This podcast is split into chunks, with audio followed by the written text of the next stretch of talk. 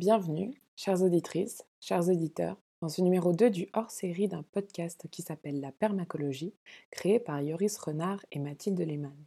Je me présente, je m'appelle Sarah Luna, j'ai 21 ans, et vous m'avez peut-être déjà entendu dans le premier hors-série, lorsqu'avec Yoris, nous avons interviewé deux membres des Jeunes Verts Genevois à l'occasion des élections municipales en mars dernier. Mathilde et Yoris m'ont invité à devenir membre récurrente de la permacologie, alors chers auditeurs et chères auditrices, apprenons à faire plus ample connaissance.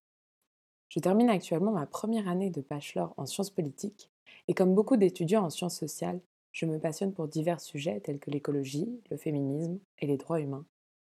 Cela fait plusieurs années maintenant que je participe au Festival et Forum des droits humains qui a lieu chaque année en mars à Genève. Cette année, dans le cadre de ma mission d'ange gardien, où j'accompagnais différents invités dans les différents lieux du festival, j'ai eu la chance d'interviewer Anuna de Wever et Lola Sechers. Les deux jeunes femmes ont 18 ans et sont militantes flamandes pour le climat. Anuna de Wever est la créatrice du mouvement Youth for Climate belge. Indignée par la passivité des politiques belges face à la crise climatique actuelle, elle lance en janvier 2019, alors âgée de 17 ans, la première grève étudiante pour le climat en Belgique. Dès la première marche, ils sont plus de 3000 à fouler le sol bruxellois. 35 000 un mois plus tard. Elle commence conjointement à collaborer avec le gouvernement flamand pour mettre sur pied un groupe de réflexion chargé de réfléchir à des mesures de lutte contre le réchauffement climatique. Avec Lola et Hanouna, on a parlé de militantisme, de politique et d'écoféminisme. Ces propos ont été recueillis en mars 2020 L'interview est en anglais. Bonne écoute. I declare bankruptcy! Non, non, non, non, non. Moi, je crois pas qu'il y ait de bonnes ou de mauvaises situations.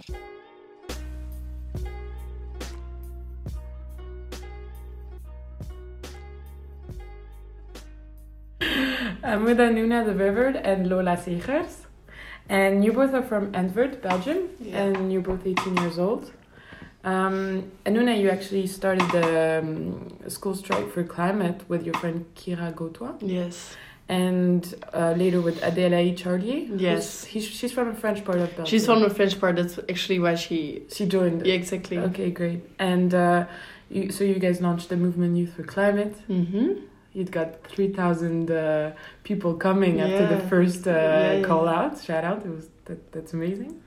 Uh, yeah, the first so the first strike was on the 19th of January 2019, so that was a bit more than one year ago. On the 10th of January, actually. 10th of January, okay. okay. So one week earlier. one week earlier, and then it's continued every week. Yeah. Every week until the elections. So, So it took 20 weeks, every 20 Thursday. weeks. Wow. And uh, you basically launched it on social media at first. Yeah, on Instagram, a video just before those um, the Christmas holidays, Okay. and then I said, you know, so I thought we have two weeks now to mobilize people online, and then when the school starts again, the first week we strike. Okay. And the movement got bigger and bigger uh, after weeks and weeks, right? How, how many people did you get in the end, you know?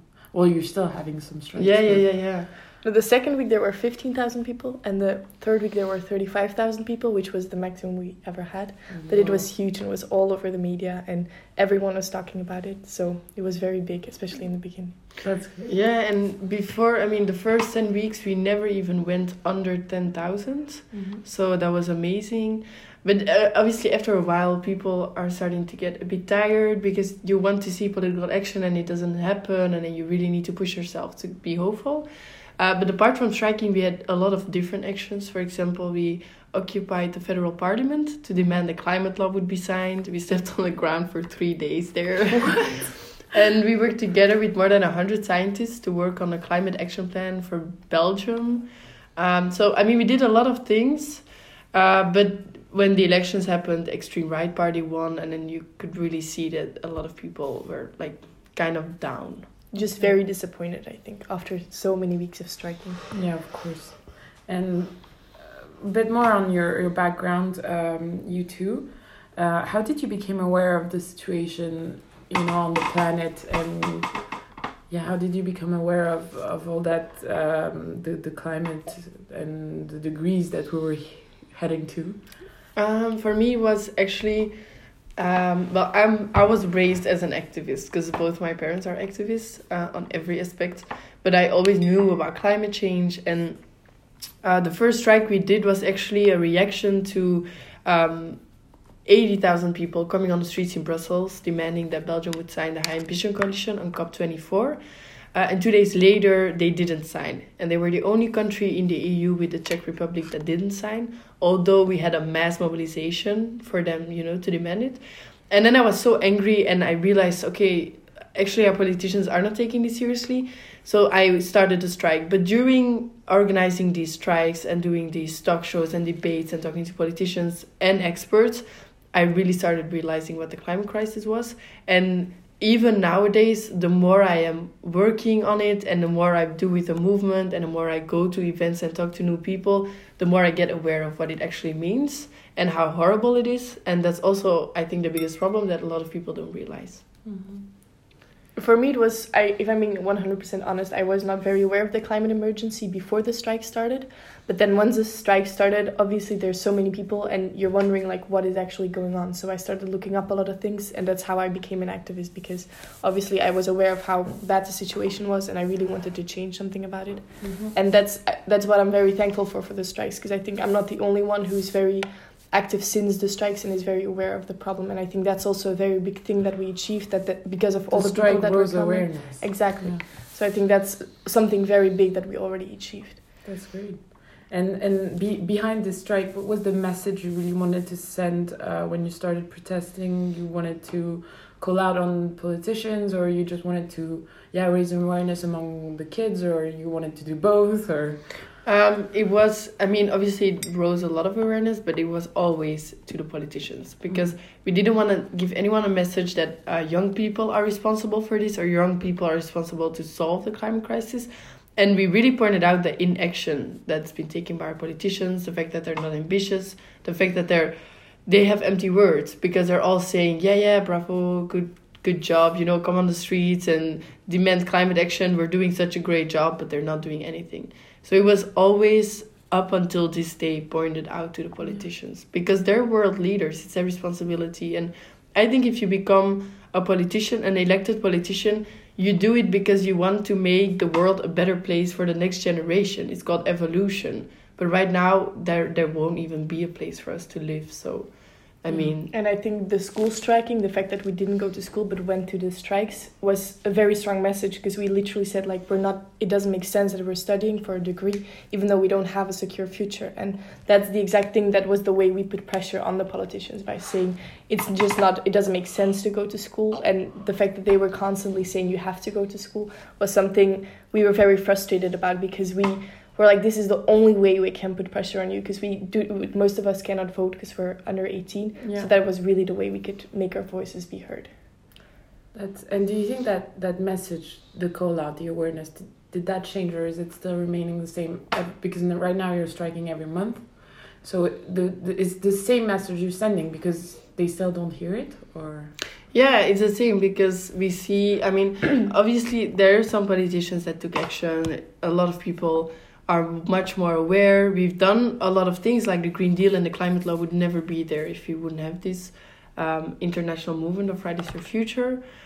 But at the end of the day, it's, I mean, we're nowhere, you know? So, I mean, obviously we came from a million miles ago, but we still have a trillion miles, miles to, go, to go because yeah. we're not nowhere yet. I mean, the emissions are still rising. Our carbon budget will be over in eight years. It's super dramatic. So obviously the only thing we can do is keep going because we we literally can't. If we stop then there is no future. So you have to keep doing anything you can. And also because the battle that we're fighting is not only for our future but also for the present of other people like for example i was in the amazon forest recently and there were a lot of people there that are facing the direct consequences of climate change the, the forest is completely drying out um, and these people they don't have food anymore because they do permaculture and their river is completely intoxicated so a lot of tribes have just all of them have cancer and I mean, it's about 25 million people living in the Amazon forest. So it's not just some small thing. So for us to realize that we are actually in Europe not facing the climate crisis that much yet, um, is also hard to mobilize people because a lot of them are fighting an invisible enemy. But it's also a huge privilege and responsibility to fight for those who already are. That's, that's pretty, pretty amazing that the trip you did there. Um, Yeah. I'm always, every time you talk about it, I'm like, whoa. um, also, I watched some interviews of you, and you said you made some mistake along the way, and if you might tell us what are what were the those mistakes and how do you advise us to like maybe not do them because it's hard to be perfect obviously we want to be climate aware and we want to make a difference but how uh, you know how not make those mistakes and- Yeah, I think the biggest mistake we made is not informing people enough. Mhm. And I mean, on one side, it's not even our responsibility. You should learn in school what climate change is and the fact that it's threatening your whole future. yeah. But I mean, we had a very big platform, and I think we we too much thought, you know, if millions of people are coming on the street worldwide, people will Google what's climate change Mhm. and they will inform themselves. And I think it didn't happen enough, and that's also why a lot of people are still careless and don't come on the streets. Because they don't inform because they're not informed exactly. And for me being not informed if you don't if you don't know what's going on you don't care. And if you don't care you don't act. So being informed is really the first step and i think that should have could have been something that we could have done more. But i only know now that that's like one of the biggest problems because because i was so aware i thought a lot of people were aware you know? So i don't know how you look at yeah that because Lola, you, you weren't aware and you became aware you informed yourself. So i thought everybody was gonna do that yeah i don't really know because i obviously because i was there i, I was literally just thinking by myself why are we even doing this? Because i had no idea. I thought in the beginning it's kind of fun going on the streets with so many people. But then obviously there's so many people shouting and the, the reflex i had was yes what's going on? I need to look this up. But i think there's might be some people that are as me finding it just interesting going on the streets and having some fun and not finding it that important to then also look it up because we're all young and there's just a lot of people who just want to have some fun and enjoy their lives. And i think we also cannot blame them but at the same time i think it's also so important that we see that we have such a huge privilege by Yeah. being able to go on the streets. There's in so many countries they just can't because the government is saying you cannot do this because you'll get get punished. And i think that's so sad that then there's people who don't see this privilege and see that you can still have a fun life and also care about the planet and care about the future. Um, but so I think also that it's important that we in, in the future focus more on informing people specifically instead of just striking also on the strikes and on the on the social media informing people more about what is actually going on because that's so important. Yeah, it is. And on the other side, what are you proud of the most, you know? Because you achieved so much in a year. I mean, it's crazy and you're you're also both really young. So in this period of time, what what is the thing you're like, well, I'm proud of myself for doing that. I am proud of the fact that uh, climate change, which was a topic which was uncool and like never in the media, Yeah. is now one of the head things that people talk about. Not only in the media, but also in politics and also just in living rooms. You know, it's it's one of the biggest topics in the world right now, and I think it will always be from now on. And I mean, we're super late, but if we I am super sure that if we hadn't started all of this with every like with the millions of people that have been joining us, I mean, it would have ended really well. And Mhm. now there is still some hope, and it's really because of us. Because in the European Parliament, I also see big changes, and they always refer to Fridays for Future and the millions of people on the street demanding action. So although you don't concretely see directly what we did by uh, concrete measures that politicians have taken, we had had such a big influence, and it was super important. Okay. Yeah. And um, in another video, you said that uh, the answer will not come from the politicians. And also, I don't know if you know Jared Diamond, but he's a scientist and also really believe in permaculture. Yeah. And he said it, it won't come from um, the politicians only, it will come from a mix of the government, but at the same time the citizens working together, Mhm. and that's what kind of you defend as well. You, you, Yeah, also, yeah, yeah, you work in sure. the parliament. Yeah, right? yeah, yeah, yeah, for sure. Um, the thing is, for I mean, I said this before a lot. I don't understand why politicians are writing a policy on something they don't understand, because politicians really do not understand science and the climate crisis. They need scientists. Yeah, yeah, they need scientists, and I mean, even if I talk to politicians and I'm like, "Have you read the IPCC? What you're doing now is really not enough." With like concrete examples, and then they're like, "You know, you have your experts, we have our experts." Which is a really weird thing to say because, I mean, science is just a very objective global thing, you know. So it are facts. So um, I think it should be like people coming with solutions. It are not only politicians but also indeed the public who needs to have a much more democratic voice on this and a bigger voice. Uh, but also like science scientists and economists and sociologists and all these kind of expe- aspects in society that can actually write a policy that would include everyone. And the most important thing for me is that people from the global south get a voice as well. Because, I mean, it's one of the biggest issues for me in this whole climate change battle that we're fighting is that we are constantly in the news in Europe, but we are facing the climate crisis the, the less, the fewest. Yeah. And in the global south, it's just super horrible. And there are so many refugees, and they don't even have a have a place to live in anymore because of climate change and they don't have a voice either. So for me we are connecting scientists to politicians but we also have to connect uh, we, we also have to give the voices a voice and i just want all of that to change so that everybody gets a fair chance And well, last night uh, I was uh, oh no, two nights ago because last night I was with you guys.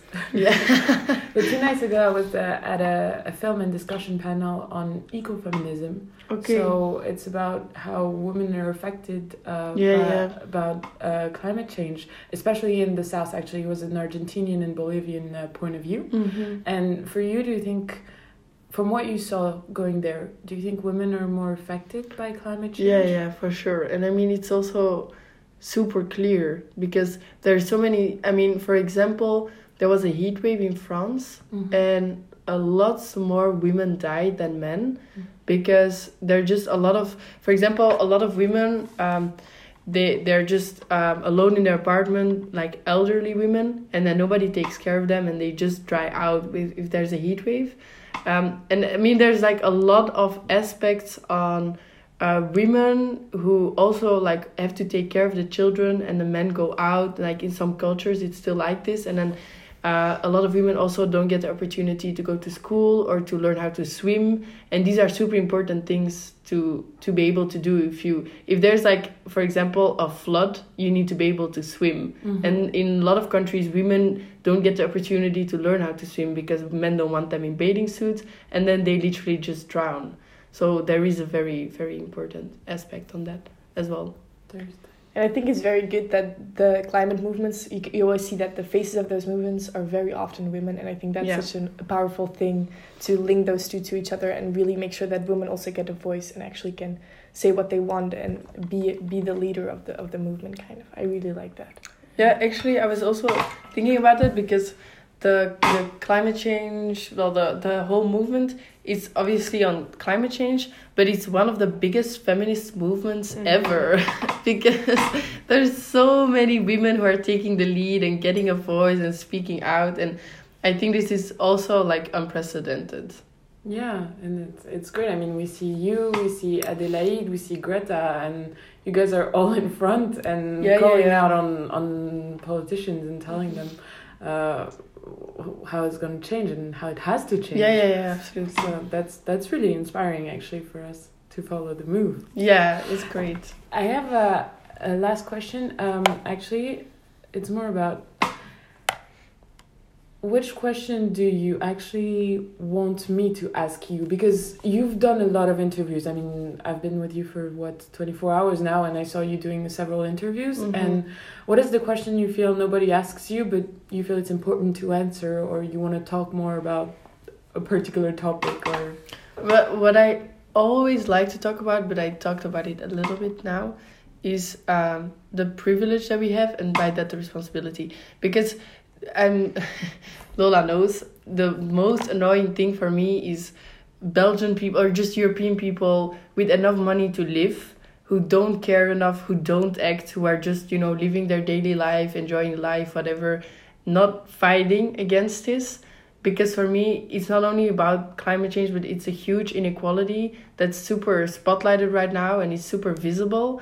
And this is for me the moment to do something because you always hear people say, I want to change the world and this is so fucked up and we need to change this. And now there's this huge opportunity with young people getting a voice and being able to speak out and do things. And then I still see a lot of people who don't. And that's ah, it annoys me so much, yeah. Because yeah. I feel if you if your life is okay and you have enough money to live in a decent way, you have the responsibility to fight for other people who can't one of the things that I find most important to talk about, and Anuna mentioned it also a little bit, and it's since she went to the Amazon forest and she told about it to the entire movement, um, the fact that there's just already so many people who are suffering yeah. and i think that's the most important thing because it's something that motivates so many people. It motivated me so much to really start acting now because it's not just for my future. I still have 10 years and i won't nothing will happen to me. There are so many people who are literally dying and suffering of the consequences of climate change and i think these are the most important things to talk about because as I said, it motivates a lot of people. So I think if we start thinking about it, also if politicians are starting to realize that it's literally happening already right now, that's the most important thing. And then I think that's gonna help to make them act sooner. Okay. Well, guys, thank you so much You're for for the interview. It's thank you. Really nice. I hope it will be broadcasted in you know youth in Geneva will get moving. They already Yeah. do actually. Yeah, we, yeah, had, we had a few strikes sure. in Switzerland, For so sure. that's great. But uh, thank you very much. Thank for, you. for everything. Yeah. Thank you.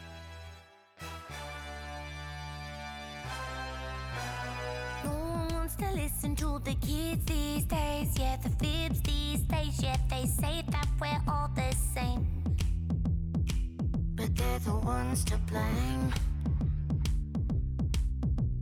Speaking of the young, as if we killed someone, but we don't need your guns. We're all too busy on the run, trying to be someone. The kids are coming. The kids are